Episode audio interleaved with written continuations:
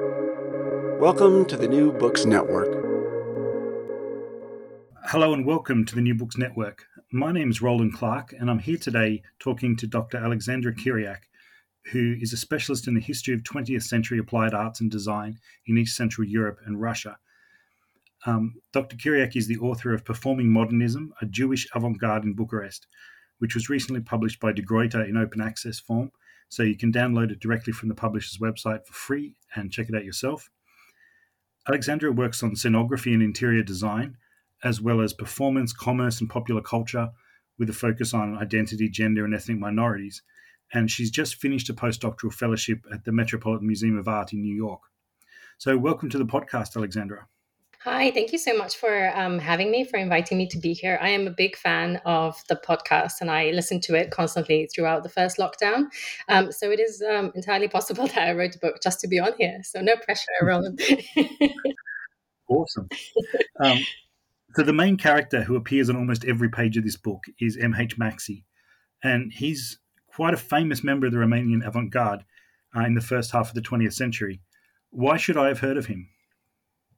Uh, so I think that um, I will start by giving you the sort of straightforward answer, um, which is that I think um, Maxi spent a lot of his life at the very forefront um, of artistic developments throughout the turbulent history of the 20th century. So um, I think that when we look at his um, life and also his activities, we can see how they reflect the socio-political changes that are happening in Romania and also in the wider world at this time. Um, he was born um, just before the end of the 19th century. So, um, as a young man already, you know, he um, gets to participate in the very first, you know, event that happens in the in the 20th century, which is the First World War. He is enrolled in the Romanian army, and he starts um, sketching while he's there. Um, and this is um, the period when he really starts his career and also exhibits his um, work for the first time in 1918, I believe. Um, and then he does what most um, artists do in Romania at this time. He goes abroad um, in order to pursue his artistic studies. And he spent some time in Berlin in 1922 and 23. Um, and he um, is moving in all the, the circles of the of the avant-garde of that period, and he exhibits his work um, at a very well-known gallery called Der Sturm as well. Um, and then when he returns to Romania, once again, he's um, really in the sort of center of avant garde activities that are happening um, in the country at this time. For example, in 1924, um, together with some colleagues, he organizes um, the International Contimporanul exhibition, um, which is a very important event of this period because it involves avant garde artists from across, from across Europe um, really. So it's it's sort of the first opportunity for Romanians to see all these new artistic developments in in Bucharest. Um, um, he is also involved in all the different periodicals and publications that are um, happening during this time. He edits the periodical Integral, for example. Um, and because these avant garde periodicals were um, extremely important as a networking tool for artists of that time. It means that he is also connected to um, avant garde artists all over the world. They, they send these periodicals to each other and they write about each other's art and um, you know they comment on the cultural and political uh, sphere of the period. Um, and not only that, but besides doing, you know, the exhibitions and the periodicals and um, painting as well, doing fine arts, he also gets involved in um, the sphere of design.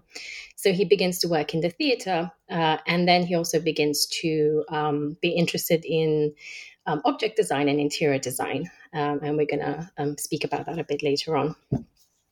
So Maxi's everywhere yes. and all over the place. He's everywhere, and he um, then you know the, we get to the, the, the really the most difficult period um, of his life and the life of other Jewish people in Romania, which is the um, early 1940s um, during the anti-Semitic fascist legislation. And at this point, again, he is um, together with the community. He's organizing and he participates in the Jewish art school and the Jewish theater as well. So he we find him also there. Um, and after the Second World War, he uh, then becomes the uh, director of the Romanian National Museum of Art, which is um, an institution that actually is created during that period. In the, I mean, I think it opens in 1950. So he really does sort of all the things that he could possibly do during that during the period of his life. Um, and one of the reasons why he's so famous is because he's usually seen as being the driving force behind the avant garde um, through being the leader of the Academy of Decorative Arts, which was later known as Studio Maxi. But you don't think that's quite accurate, do you? Why not? Yeah, so I think that um, you know, when I started researching Maxi in 2015, I was very much um, uh, interested in pursuing him um, as a Romanian artist and you know making him better known. Like you asked him, you asked me before, you know, why should you have heard of him? Uh, but then when I started to reflect on what I was finding and on my methodologies, um, I realized that there were a lot of issues with this, and that in fact. Um, you know, if I was going to write about him or write a book about him, the most interesting thing um, were really the collaborations and the networks that he participated in. Um, and so, um, part of that was also trying to get away from the national framework um, because I became in, very interested in all the different um, characters who were coming to the fore who had very trans- transnational and fluid identities. Um, one of these was um, Andrei Vespremie, he um, was a man who was very little known before I started my research because he was um, supposed to be a, a, Latvian artist in passing through Bucharest, and this is how he was always been mostly been referred to in in literature. Um, and so he um, we knew that he was sort of a bit involved in the academy of decorative arts but it was not very clear how this happened and a lot of people kind of ignored him um, the Academy of Decorative Arts, I should say, is important because it was the first school of modern applied arts in Bucharest. And it had um, multiple classes and workshops um, where you could learn various types of modern crafts and design. Um, and it acquired the reputation of being kind of like the Romanian Bauhaus. Um, and you can see how this um, kind of narrative is a very attractive one because it shows that Romania was in the, you know, if not in the center of things, but at least um, kind of following along with the main trends of Western um, art and design.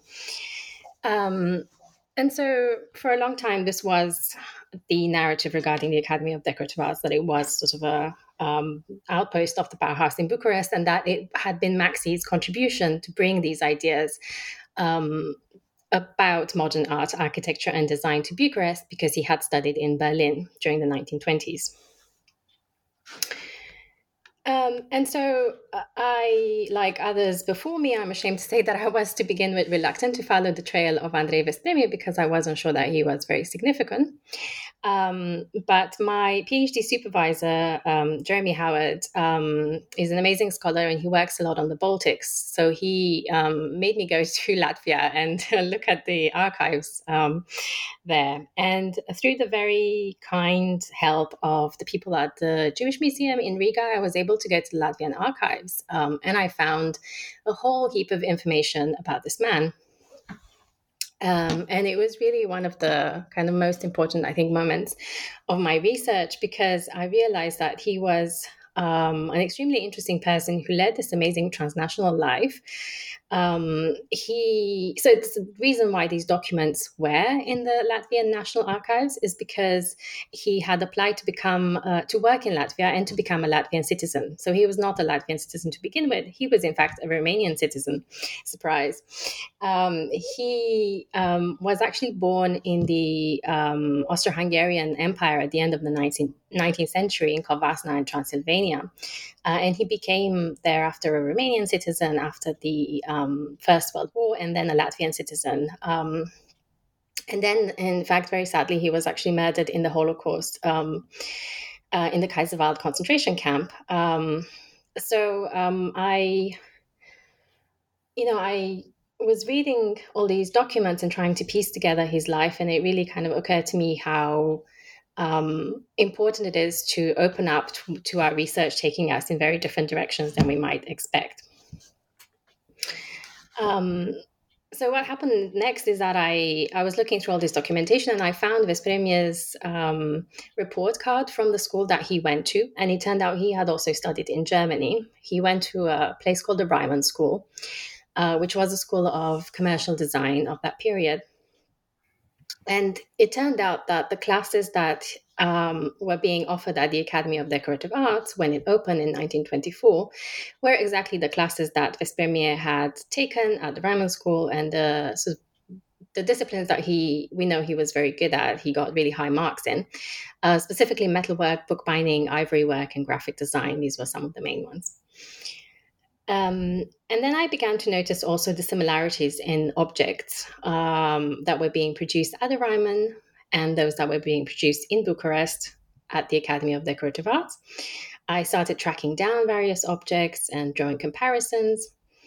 And it occurred to me that not only had Vespremie created the Academy of Decorative Arts in 1924, not only had he pioneered its design curriculum, but he had also instructed Maxi in a number of disciplines, um, in particular metalwork and bookbinding and that Maxi had later appropriated his visual vocabulary, vocabulary so that we have a lot of items that can be indistinguishable um, unless they are signed. Um, and um, I did find one item that was signed by Vespremie that had his maker's mark, um, which is a metal tray found in a, um, in a museum collection in Romania, uh, which was a very moving moment for me to actually see his his signature. Mm-hmm. Um, so yes, I would say that um, you know it's now indisputable that he created the he created the academy and that he he created basically this flourishing institution that had up to eighteen types of different classes for children and for adults. Um, he made many links with the avant-garde in Romania. Um, he had many sort of patrons and collectors who were purchasing items. Um, and then, for reasons that are unknown, he moves to Riga uh, in 1927 and as i said he um, you know he continues his life there. He gets married and he teaches a lot in jewish um, schools during that period. A lot of his students do remember him afterwards. Um, and that is also how we find out that he dies uh, or he's murdered in the kaiserwald concentration camp because one of his students tells us that in a memoir. Um, and so it, maxi remains um, at the helm of the academy of decorative arts he takes it over and he um, registers his this business as his um, in the summer of 1928. Um, so is this why we've never heard of Andrei Vespremie because the the academy transfers into Maxi's name, or is there more to it? Do You think? I think this is definitely one of the main reasons. Um, Maxi himself, I think, was very careful in creating his own the narrative of his own life um, even as early as 1930 i think he already begins to write about how this institution was inspired to him by the bauhaus by the model of the bauhaus that he had seen seen in germany and throughout the years, um, also during his period as museum director in the 1960s and 70s, he begins to contract, construct an avant garde genealogy for himself by linking himself to emblematic institutions like the Bauhaus or to you know other famous artists of that period. And I think that one of the kind of reasons why um, this sort of narrative was created by Maxi and why it was also never really questioned by researchers so much um, is because the Bauhaus obviously has this amazing reputation as um, such a central institution in the history of modern applied arts and design and architecture. But if we look at the Reimann, for example, if we make a comparison between the Reimann and the Bauhaus, the Reimann, which was largely forgotten um, also by researchers, um, was in fact uh, arguably a much more progressive institution at this time. When Vespremie goes there in 1920, the Reimann had been functioning um, for about maybe 15 years or so. Um, the Bauhaus had only just opened in, in 1919. Um, um and the Reimann was really at the forefront of change and innovation in the realm of commercial design. Um, it was actually creating various professions, like the profession of shop window um, designer was something that was created um, at the Reimann.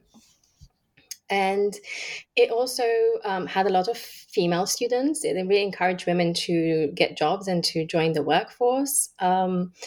And it focused really on pedagogy and on this sort of idea of creating pragmatic change through a collective um, endeavor. Um, and I think that, you know, this kind of activities perhaps are not as, you know, quote unquote sexy like those of the Bauhaus. Um, where we have these big ideas, but then when we actually look at what was happening in the institution, um, more and more, you know, we have research that's showing how, for example, the gender politics that were very um, uh, not very progressive, um, and you know, also the politics of some of the students were um, also leaning towards the right um, in the later years of the institution, and so I think that um, the kind of difference between um, the Reimann and the Bauhaus is the difference that we also see between Vespremie's work and Maxi's work. Because I think that for Vespremie, the important thing was um, to teach, to engender this very practical change. Um, he also employed a lot of women at the Academy of Decorative Arts who were teaching and leading workshops. Um, and he, you know, the institution was called the Academy of Decorative Arts. It never had his name. Whereas after he left, Maxi, um, a couple of years later, opened his own business, which was called Studio Maxi. So for him, it was very much about you know this um, making a, a, name for himself, having a brand name almost. Um, and Vespremie was not as adept at promoting himself because this is not what he was interested in.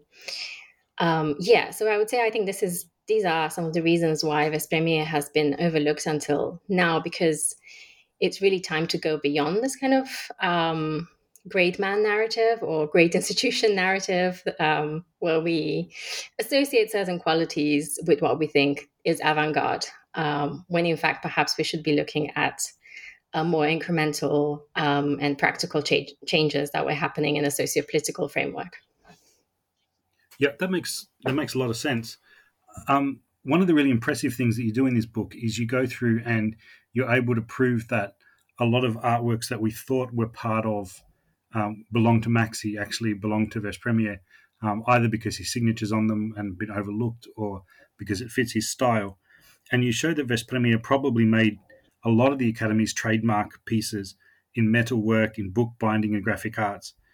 Um, but who was it that pioneered interior decorating and the commercial section at the Academy?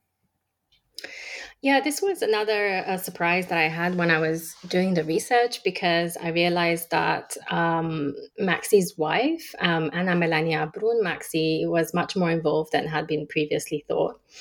Um, she is such an interesting person. Um, she was, in fact, older than Maxi when they got married by a couple of years, and she was also 29 years old, so practically, a, you know, an old maid for that time.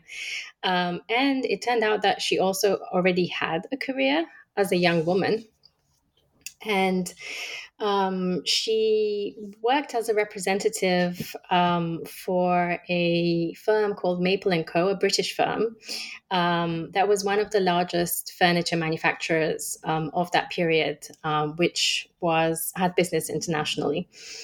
Um, and so in the early 1920s, um, Mela Maxi becomes involved with um, Maple and Co. And she is working, she's advising uh, people on their interiors um, and on what to purchase. She's very well informed as well. She's reading a lot of um, magazines about new advances in design and the arts. Um, and then eventually she she meets Maxi and they get married in 1922. I think that um, you know the most surprising thing that I found, or maybe not, I don't know, it's that she supported him not only financially uh, but also professionally. Um, so because she had already been been working, um, she already I think had some capital, and also in Berlin it seems that she was um, she worked throughout that time there.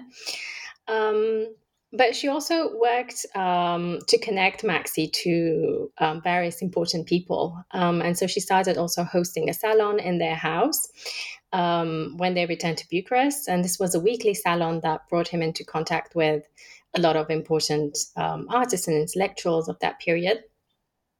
Um, and then when I started reading memoirs of various um, avant-garde artists, I could find these sort of throwaway comments about her contribution and how you know they remembered um, going to these salons and how she was um, instigating these very intellectual and very interesting discussions, um, and basically you know almost like curating these events to make them as um, interesting and as modern as possible. Um, and it was also uh, Mela Maxi's idea to contact Andrei Vespremie, who, um, as I said, had opened the Academy of Decorative Arts in 1924. Um, and in 1926, um, she contacts him with the idea of creating uh, a commercial section for the Academy. That is to say, a space where the objects that were being produced there could be sold to the wider public. Um, and I uh, was able to track down a handwritten document, um, which is two pages long, and which is kind of a, um, a contract between um, Vespremie, uh, Mela Maxi, and uh, another patron of the academy who was um, also bringing some um, financial backup. Um, and so she is named basically in this contract as a person who was going to be responsible for this commercial section. Um, she was going to manage it and administer it. Um, she brings capital. We know from the document that she brings 100,000 Romanian lei to the to this business. And she is also responsible for selecting the merchandise that's going to be on display for sale. So essentially, she is the business manager of this venture. Um, and there is no, you know, at this point in within all the documentation, there is absolutely no no mention of her husband. Um, so we don't really know, you know, what his um, contribution was specifically. Um, she creates this section and she does some very interesting things with it. Um, we have images um, that appear in the press that are being used for promotion of the space.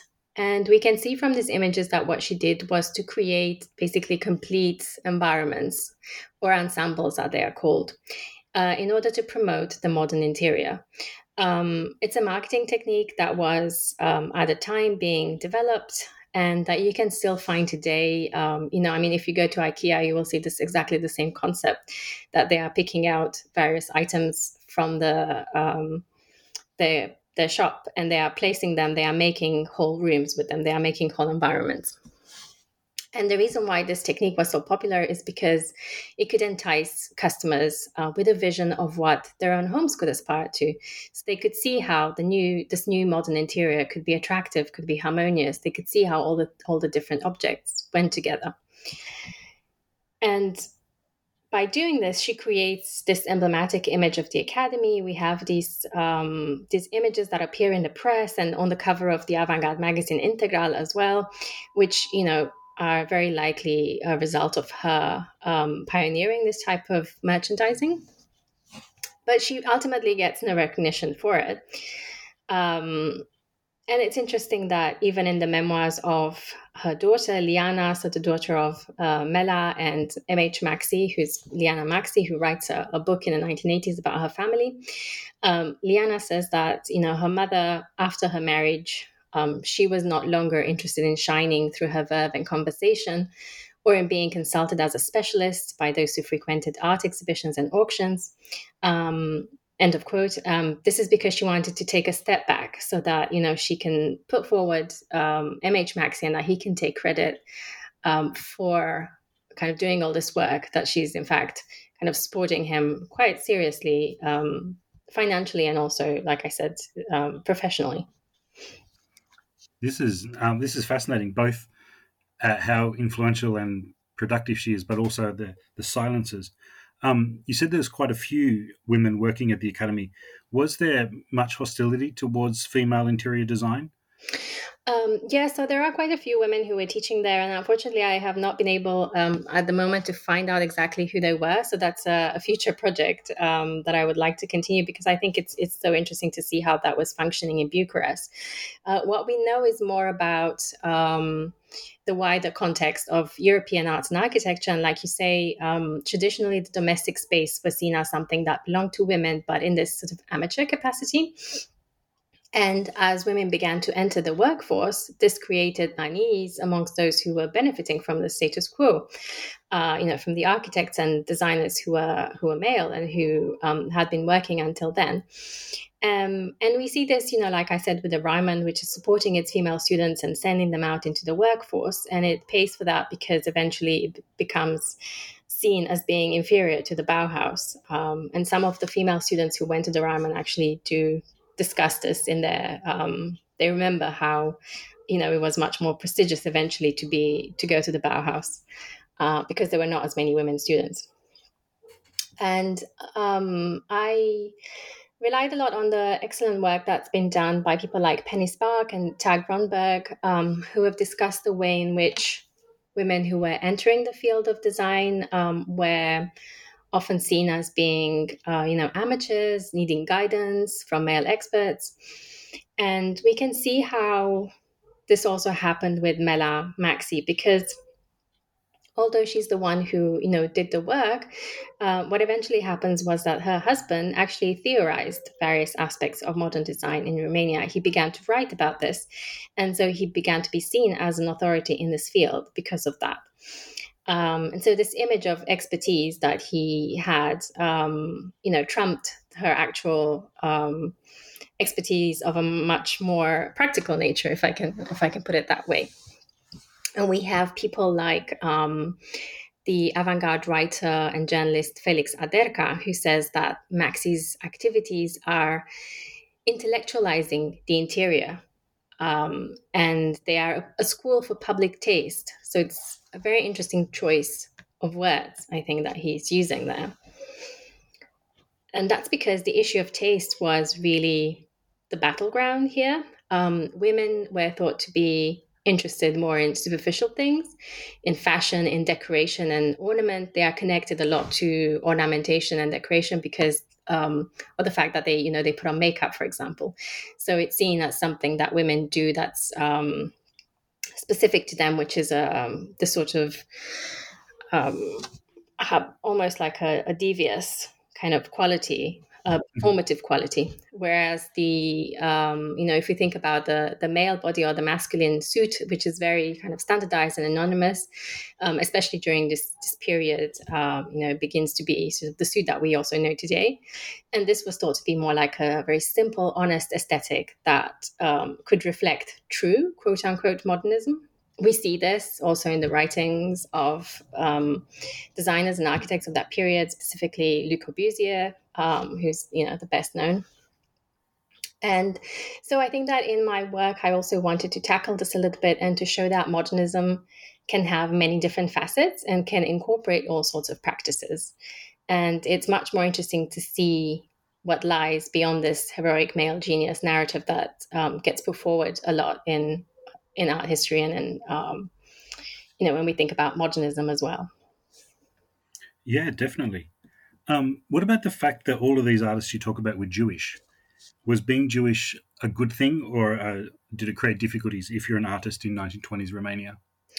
Yeah, I think that's a really great question. So, um, evidently, at this time, anti-Semitism was very widespread in in Romania, and because I was reading a lot of press from that period, um, when I was doing my research, I was really struck by kind of the daily level of aggression that Jews would encounter. Um, you know, not just verbally, but obviously there were reports of you know physical violence as well. But even just um, kind of the general attitude towards them that you can see um, in in the press at that time. And there's been a lot of excellent topic, uh, excellent work on this topic recently by many historians, including yourself. And so I um, didn't kind of press too much on this point. I mean, I, I discussed a lot of this literature in the introduction, but what I wanted to do was to focus on the work that Jewish artists were doing, uh, because you know I realized that there was actually very little that had been done on that. And I wanted to see, you know, how they could flourish and what sort of networks they were tapping into, who were the patrons who were interested in buying um, these kind of items, um, and really what was happening, you know, what their activities were during that period. And um, I was very, I spent a lot of time thinking about how to name the book as well. Um, because you know often books like these would tend to have something like the Romanian avant-garde in the title. Um, and I decided in the end that I didn't want to call it that so I called it a Jewish avant-garde Indian. And the reason that because, well, first of all, I think even those artists who were, you know, born in Romania had such a fraught relationship to, you know, this idea of citizenship because, of course, they were not allowed to be Romanian citizens um, for a long time. And in Maxi's case, I think he had to apply even twice to become to be naturalized um, you know, so so they were, you know, losing and gaining and then losing this right and then gaining and losing it again. And then, of course, we have uh, somebody like Vespremie, who I really didn't want to impose an identity on him because we don't really know how he felt about it, how, how he viewed himself. Uh, did he view himself as Jewish, as Hungarian, as Romanian, as Latvian, or all of those together? We don't really know. But what I think is interesting is that looking at what's happening at the Academy of Decorative Arts is that. Um, it produces a design vocabulary that is very different from the national style.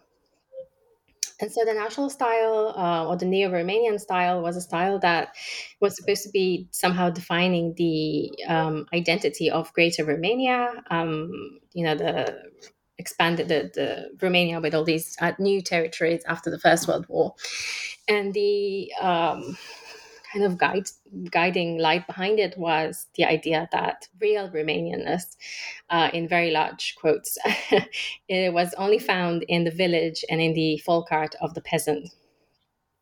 And what we see is that um, the Academy of Decorative Arts, for example, focuses more on an urban and much more contemporary, much more modern vocabulary. And even if they don't, you know, specifically make a political statement in any of the documentation that I have found, just looking at the things that they are producing um, in, makes you realize that they are doing something quite drastically different.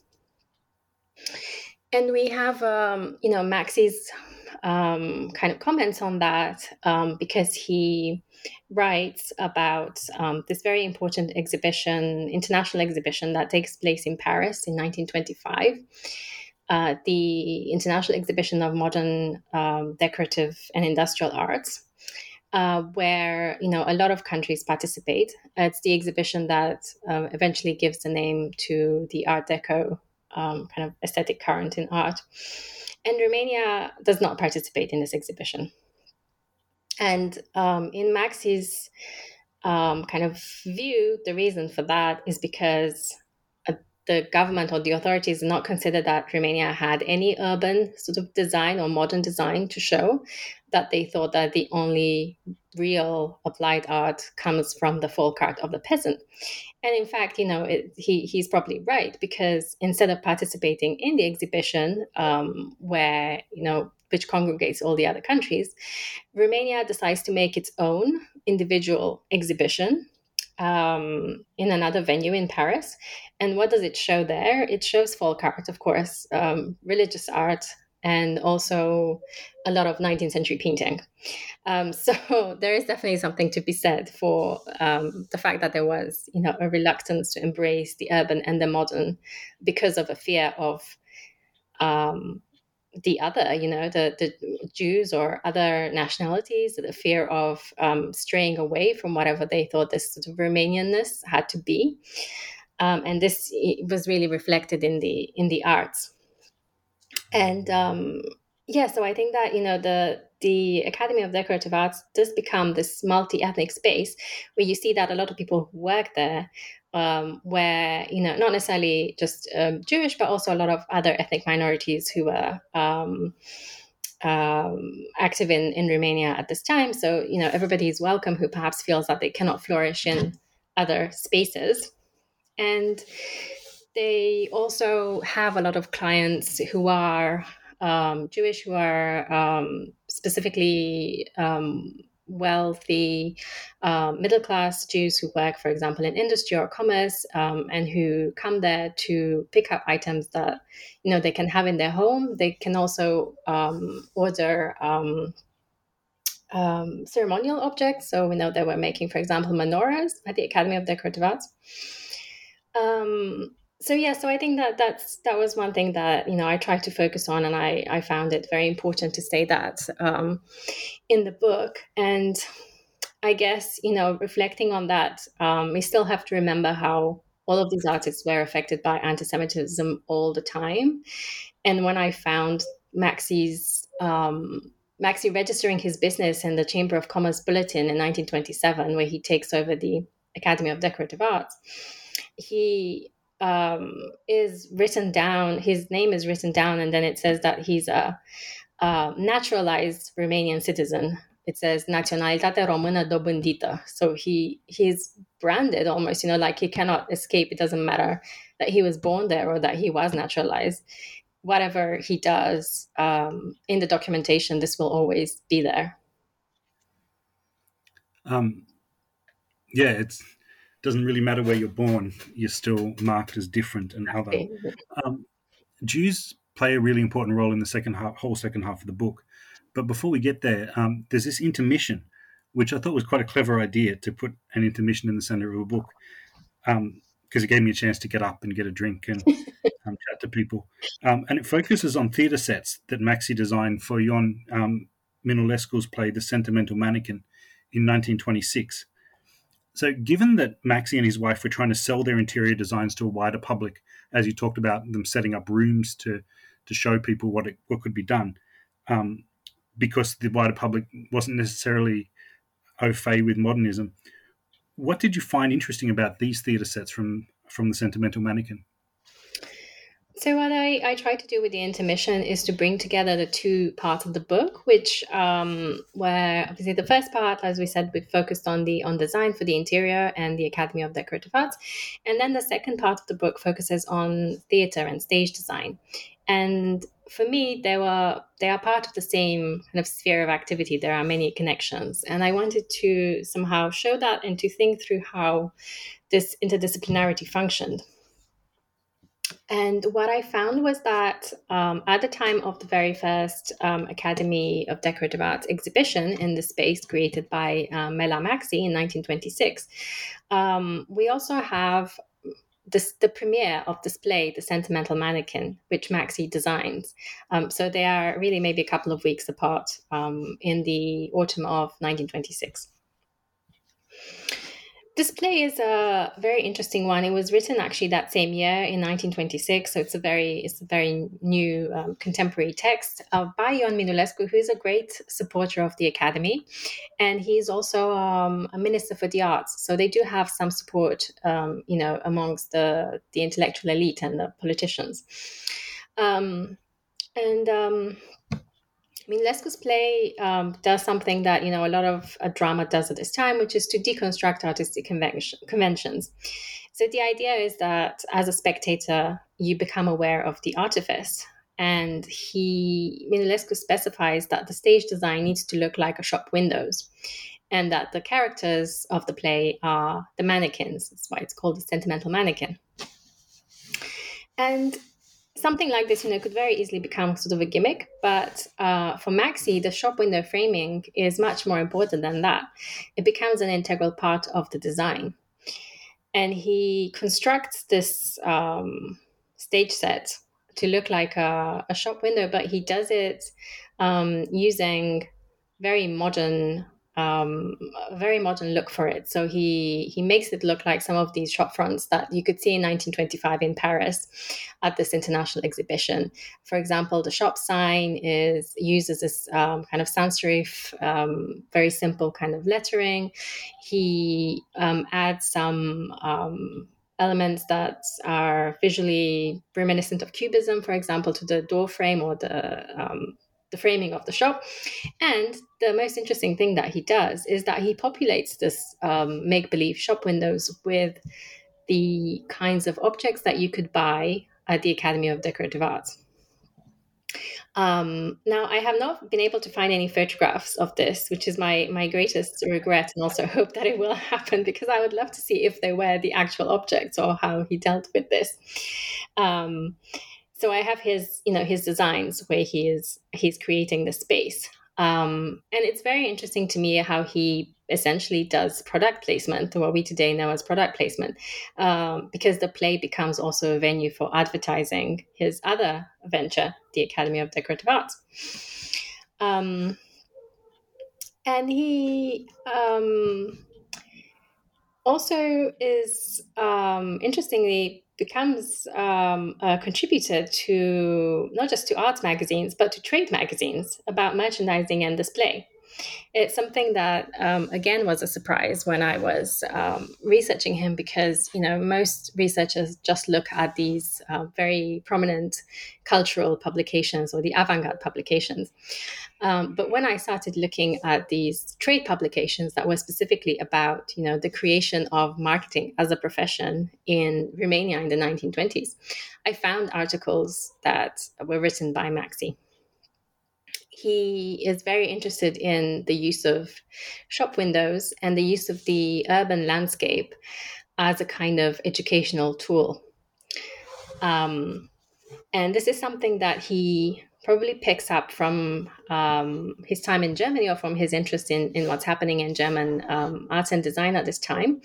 Um, and interestingly, it's something that the Reimann also pioneers. So the Reimann was, um, I think, one of the very first institutions to have uh, a department of shop window design even before the First World War. Um, and this was created um, together with a um, kind of conglomerate of German architects and designers who also thought that by making the streets um, beautiful and tidy that you could also inspire people to behave like that you know in their in their um, interiors but also um, to become better people almost. So it had also this, this moralizing kind of quality uh, the idea that you could use the public space in this way. Um, and so i do think that when we see we look at these activities that um, were happening at the Academy of Decorative Arts in 1926 with the showroom, with Madame Maxi's showroom, and with Maxi's um, um, putting this on on stage and also critiquing um, the shop windows of Bucharest, for example. Um, we can see how they are actually trying to connect with the audiences, with the Romanian audiences, to get urban dwellers um, to become interested in these new and modern aesthetics, um, to get rid of the dark and cluttered and old fashioned interiors that perhaps they were having in their time, to buy into a new look um, that they could get at the Academy of Decorative Arts. Um, yes, I think I think it's interesting that also you know, at the very end of the 1920s, Maxi does eventually open his own shop, like I said, Studio Maxi, and he gets to create the shop front from the sentimental mannequin in, in real life. Um, he gets to see his dream um, actually happen, and, and it creates a big um, a big stir actually when it opens because you know this was still something very unusual um, on the streets of Bucharest to have this beautiful big window pane of glass with these beautiful, um, you know, objects arranged in a simple way and a very um, modern metal um, shop front lettering instead of a painted shop sign, for example. Um, and so, yes, I do think that him and, of course, Mela and Andrei Premier are at the forefront of this movement that then becomes widespread in 1930s in Bucharest. Um, but they are there first, you know, from the mid 1920s. Um, and in your book, you prove all of your arguments through some really close analysis of artworks. Um, and by drawing from archives, I lost count of the number of archives you worked in.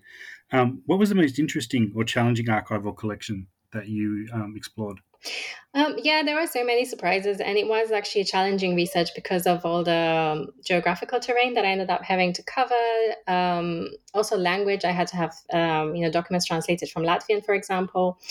Um, and also, you know, a lot of this heritage is so neglected in Romania that um, I also had to persuade private collectors to talk to me. Uh, so it was, yeah, it was very eventful. And I would say perhaps the one of the more interesting um, archives that I, I um, was able to look at was actually the one that um, Maxi constructed himself, or the one that he could control, which is the archive of the National Romanian Art Museum. because as a director, um, being there for a 20 year period, he was able to craft um, the narrative about his own life. Um, and I found, for example, that um, when I was looking at all the stage designs that he did, that we're going to talk about in a minute, um, all of them were looking very similar. So a whole um, whole group of them were evidently done kind of at the same time, and they were very clearly annotated, and it looked like they were not really made to be used as working stage designs, but more for sort of exhibition purposes, let's say. And they looked also sort of a bit new. And so it occurred to me that probably what had happened was that in 1965, when he had a major retrospective, a few years before his death, I think it was actually his 70th birthday. Um, he had a major retro- retrospective in Bucharest, and it is entirely possible that there were many works that he either recreated or repainted. Um, the, the museum has also discovered that he repainted, for example, one of his well known works in later years. Um, and so it really, you know, working through the documents and through the objects and the artworks that I was looking at in the in the museum stores, it really brought to me the fact that um, the you know this unreliability of the archive almost. So you know we have we even if we look at these documents and these artworks, we have to kind of make sure that uh, we think about the context in which they were created. Um, and as you say in the book, just because the archivist has labelled it a certain way doesn't mean that that's actually what you're looking at. Yes, absolutely, exactly. Yeah, that was very important. Um, so this intermission it works as a nice segue between Maxi's work at the Academy, which you show we know less about than we thought we did, um, and he's working with the Vilnius Yiddish Theatre Troupe, uh, which we didn't think we knew very much about at all, but now we do. Um, so the first Yiddish theatre production that he worked on was the play Shabse Svi in Bucharest in 1926. What was Maxi's contribution to this play? So um, yes, I think that the um, the Vilna Troupe is such an interesting topic. It's really an overlooked force of nature in the early 20th century theatrical work. And um, there is a scholar in the U.S. called Deborah Caplan who has written actually an account of just the Vilna Troupe, um, and she very kindly shared her manuscript with me actually um, before she published it while I was doing my research. So I, I became aware of the fact that, you know, this was is a very big deal that, they were based in Romania for several years. Um, the Vilna troupe was created in Vilnius in 1915, but they didn't really stay there for very long. So they the name comes from there, but they were never really affiliated with, um, you know, they were not in any way sort of a national troupe um, or you know located in the city for very long. They were an itinerant nomadic troupe. Um, and I think this is actually what made them so important and influential because they um, had a global impact through the fact that they traveled, they toured widely, they went really everywhere in, in Europe and in the Americas. Um, and they had many admirers, um, including like Sarah Bernhardt, Max Reinhardt. Um, I think in the in Britain, they were seen by Augustus John and Walter Sickert, the the artists, um, quite you know um, well-known artist who commented on how amazing it was to see the, these productions. And um, in a Franco-Romanian context, um, Eugen Ionescu, the playwright, the modernist playwright, was also a fan. Um, so when they come to Romania in 1923, um, they do in fact have a great success. Um, they are um, we have you know record number of performances, and we have huge numbers of um, audiences that includes many intellectuals, artists, politicians, and even it seems that um, members of the royal family also came to see the plays. And it's interesting that the newspapers say that these plays are worthy of being seen even by those who do not understand the language, uh, because they were being performed in Yiddish.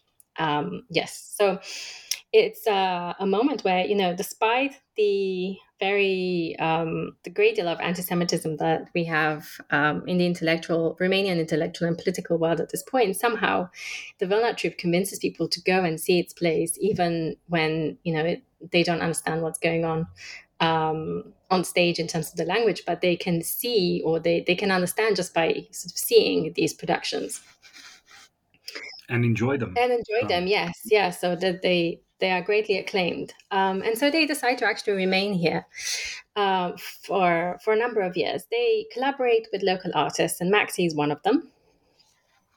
And I think this is a time when um, there is a great deal of change in the realm of theater and of stage design. We go from what we had in the 19th century, which were these painted decors um, that were tended to be interchangeable between different places. So you would have, I don't know, like a landscape or a mountaintop or something, and it could be used for a number of different productions. And we go to something that's very different. And Maxi actually says that um, the set should not be a scaled up version of a painting, um, and that the optical illusion of perspective should be removed. So he's not interested in doing a realistic kind of stage set.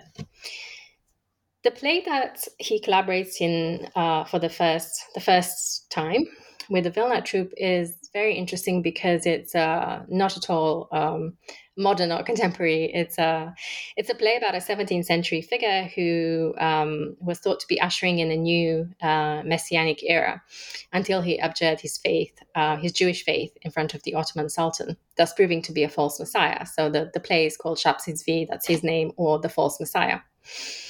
Um, and it's obviously a topic of significance and tradition for the Jewish community but um, perhaps not very modern and also not particularly well known to other people who might be going to see the play.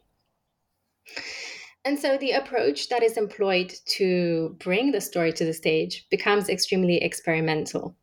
We have these very stylized geometric um, decors that are almost entirely abstract, um, and a lot of uh, borrowing from the aesthetic vocabulary of, of Cubism so that even when we have a couple of painted backgrounds, um, they are not at all illusionistic, but they are these geometric compositions. Um, they can also be very colorful um, in the second act, for example.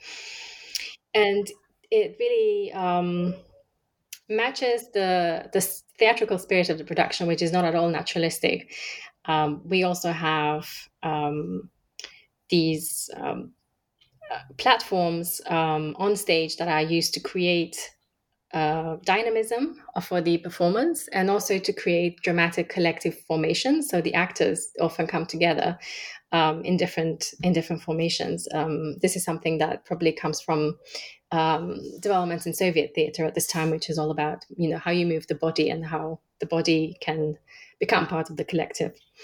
Um, but Maxi also considers practicalities uh, because he has these very clever multifunctioning devices on stage, even when they, you know, they don't have a lot of financial means, so they have to make it all work. So, for example, in Act Two, we have this sort of pyramid shape um, that's being used for various points of the action, including to be the throne of the Ottoman Sultan at one point. Um, and then when we get to Act Three, uh, we can see that it's been turned around, and it actually has a has a set of steps on the other side, which are also very important for the performance. So the innovations are not only pictorial um, or visual, but they also consider the way in which um, the stage space the stage space functions at this point. And I just want to kind of end by saying that one of the reasons why I know so much about this production is because I managed to find um, not only the designs, but also a set of photographs from the premiere. Um, and uh, the reason why I found them is because, again, I followed a transnational trajectory, and namely that of Joseph Buloff, who is the main actor in this production. He's also its director. And um, he eventually decides to leave Romania and to travel to the United States in 1927. Um, and he puts on this same production of Shapsi Tzvi with designs by Maxi in Chicago. Um, and all of this information comes to be in his archive, which is at the Harvard University Library Judaica Division because Buloff became a very well known actor in the US and he was on Broadway and so on. Um, and he left his entire archive to the Harvard Library. Um, and yes, I just, you know, it was really great to see that once again. Because I was not trying to write a history of quote unquote Romanian theatre, um, I was able to get so much further um, and it also shows how these productions were really not static at all, either intellectually or geographically. Mm. Um, and one thing that Maxi does is he brings constructivism into the designs of the mise en scenes for plays like Man, Beast, and Virtue, which comes out in 1926 as well. Um, how is he playing with space in these designs? So this is another collaboration with the Vilna Troupe. It's a play by Luigi Pirandello. Um, a very uh, important modernist playwright. Um, so again, it's a sort of a new type of drama, and this is the point where Maxi's experimentation really reaches its most extreme. I think so. He doesn't. He uses no more painted backdrops. And instead, what we have are completely um, kind of transparent structures uh, made out of wooden beams that basically sketch out the environments on stage. So we get only these wooden outlines um, of you know doors, windows, rooms, whatever um, he's trying to to do. Um, and we this means that you know the walls disappear as if the characters are living in a completely see-through structure, uh, which I think you know takes us back to his interest in maybe shop windows. Um, and also in, in modern technologies, because um, in one of the reviews um, of the play in the avant-garde magazine Integral, um, the, te- the technology of X-rays is referenced. Um, so it, it, the review talks about Maxi's X-ray vision. We can see through walls, and not only that, but we can see into the sort of psyche of these characters. Almost, this is how we can now understand the play on a much um, deeper level. Um, so I think this it's it's very interesting how how he uses this idea of, of transparency and because the play also includes some sort of quite sketchy characters morally, um, he uses also surfaces that are kind of sloping and unstable. So when you're looking at the at the stage, you're not quite. It seems like sort of moving around. Um, mm. And um, yeah, this is really the production that uh, brings us to, to the end of 1926, which was really such a, an important year for him um, in fostering development, both on the stage and in, in um, the realm of, of design as well, of um, interior design and marketing. Whenever people write about Yiddish theatre in Bucharest, they always talk about the Vilna troupe.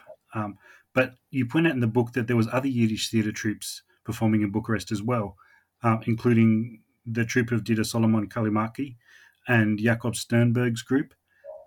Were they just imitating what the Vilna troupe had done, or were they adding something new to the Bucharest scene?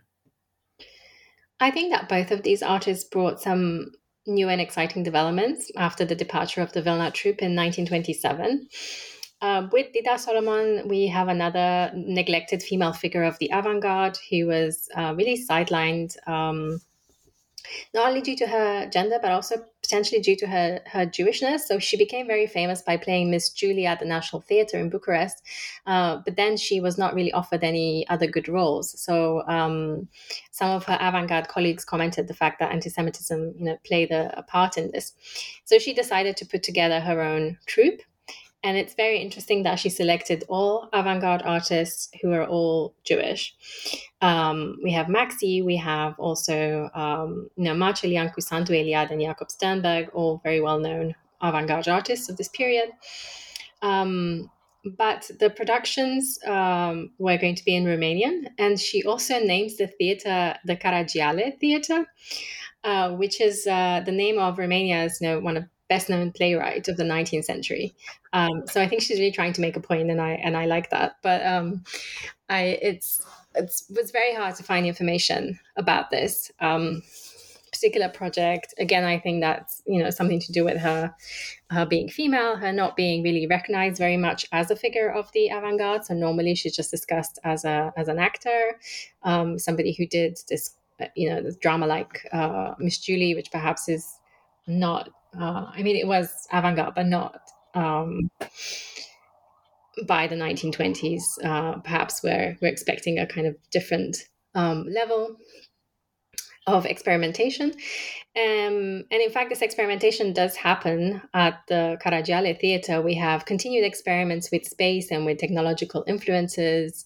Uh, we have, for example, modular sets that change around during productions. Um, we have uh, moments when the actors are asked to pause um, as if their actions were being captured by a camera lens. Again, something I think that's you know very interesting, playing with um, all of these new technologies on stage. Um, and so, because they are really pushing boundaries, I think maybe further than the Vilna troupe, um, they are criticized heavily in the press and they um, go bust uh, about a couple of months after they open. So the, this only lasts for for maybe two or three months, which is you know really um, a sign of um, how challenging it was to make this kind of theater in Bucharest at this time. Um, and yes, and then you asked me about Jakob Sternberg as well. So he is somebody who has a bit more success uh, because he is so determined. So he is a Bessarabian um, theater producer and director. He comes to Romania even before the First World War. And his um, kind of dream is always to create a, um, a more permanent um, space or venue for Jewish theater and he's involved with the Vilna troupe as well. But then after they leave in 1930, he creates his own Yiddish language theater troupe he puts on two productions that become very influential, uh, both by um, very well known um, uh, Jewish writers, um, Peretz and Shalom Aleichem. Um, the plays are A Night in the Old Marketplace and The Bewitched Tailor. And he is really such a visionary director. He combines a lot of elements together to create complex and complete spectacles. So he has specially commissioned music, for example. He um, you know, um, matches that to the kind of the conception of the stage design. He has choreography and movement um, occurring throughout um, throughout the productions. He also uses lighting, stage lighting, very well, and his productions are reportedly absolutely mesmerizing to look at. We have some photographs, but we also have a lot of reviews um, that people have written about how incredible it was to attend these performances that are so arresting and harmonious. Um, and what I think is is interesting that he also plays around with what he's doing. He makes a lot of references to the cinema and the cabaret, for example. Um, and we have, um, you know, the Bewitched Tailor, which is kind of um, it's sort of a fable-like tale of the Jewish shtetl, um, which he accompanies with uh, specially composed klezmer music. But then it also has this cubist-like set by Maxy, um, and a couple of compères or MCs that Sternberg adds to the production, um, who are these sort of two men in, in bowler hats who are commenting on what's going on. If you've seen the movie Cabaret, for example, you know, it's something like that, this fairly sort of Berlin 1920s. Um, so he brings this arm also together with everything else, which results into this wild, riotous performance by all accounts. Um, so yeah, so I think that the, these performances were really um, admired a lot by intellectuals of that era, and they get mentioned throughout the decades long afterwards. Um, you know, even when in the nineteen kind of sixties and seventies, uh, people always um, mention how groundbreaking these two performances that Sternberg created were. Um, so Sternberg's work, it's it's funny, it's exciting, it's intellectual um, is it also political? Yes, I would say that his motives were always political because he dreamt of this permanent organization for Jewish theater in Romania. Um, you know, from the very uh, beginning, that when he arrived in the early um, kind of decades of the 20th century, this was always his dream. And he tried, like I said, with the um, the Yiddish language theater troupe that he created in 1930, the Bucharest um, Yiddish Theater Studio. But he could not find enough financial support. Um, he even appealed to the authorities, to the Ministry of the Arts, um, to be eligible for some funding. And they told him that he couldn't because he was not, you know, Jewish theater was not one of the um, state state theaters or um, and um, when he did these uh, productions of the Bewitched Tailor and A Night in the Old Marketplace, um, many reviewers and audiences were very much moved by a fantastical depiction of this fading Jewish world um, of the the shtetl, for example. And I think he was very prescient in that, as um, this happened in 1930, and you know we know that right wing politics was already on the rise he himself was very aware, aware of this um, situation. And in 1933, he put on um, a theatrical revue in Bucharest. Um, a revue is, again, it's like a cabaret like show with lots of different uh, numbers. And he put this on uh, not just for entertainment, but he also had a very explicit political agenda. Um, there is a, a, musical number in there which is called Beautiful Adolf, um, which is a comment on Hitler's recent appointment as chancellor. Um, and in this number, he is vanquished by the figure of Charlie Chaplin, um, which you know, mm-hmm. sort of says that um, it's really the uh, hope that you know that the underdog would eventually prevail, which we know that did not happen, unfortunately. And we also have musical numbers that are commenting on the economic crisis or, you know, people living in poverty on the streets of Bucharest and so on. Um, and you know, I end my book in 1934 with Sternberg's productions. Um, and I think that as the decade wore on, there really was no choice but for art and culture to become political. Um, I mentioned earlier how in the early 1940s we have the anti Semitic legislation um, during the fascist regime um, that removes Jews from public life, which means that Jewish staff and performers um, cannot be active in the Romanian theatre anymore or in art schools. But they were eventually permitted to create their own organization. Um, and this is a point where, as I said, Maxy was able to join his peers in setting up both a Jewish art school and a Jewish theatre in Bucharest. Um, and then after during the communist period maxy was also able to you know further shape the narrative by being a director of the national museum of art. And he also continued to design for the state jewish theater. I mean i would say that you know the sort of silver lining in, in all this is that sternberg's dream did actually come true because the permanent home for Jewish theatre in Romania was created um, also during the communist period, the State Jewish Theatre and it's still in the same location and it, it still functions. So, uh, you know, maybe I can convince them to uh, put on some of the plays that I talked about in the book. that would be wonderful. I'd love to see them after reading about them. Um, that's about all we have time for today. But thank you so much for talking us through this um, amazing subject. And just a reminder to our listeners that you can download a copy of the book for free uh, from De Gruyter's website and read it yourself now that Alexandra has whetted our interest somewhat. Thank you so much. That was uh, really a blast to be here, and thank you for having me.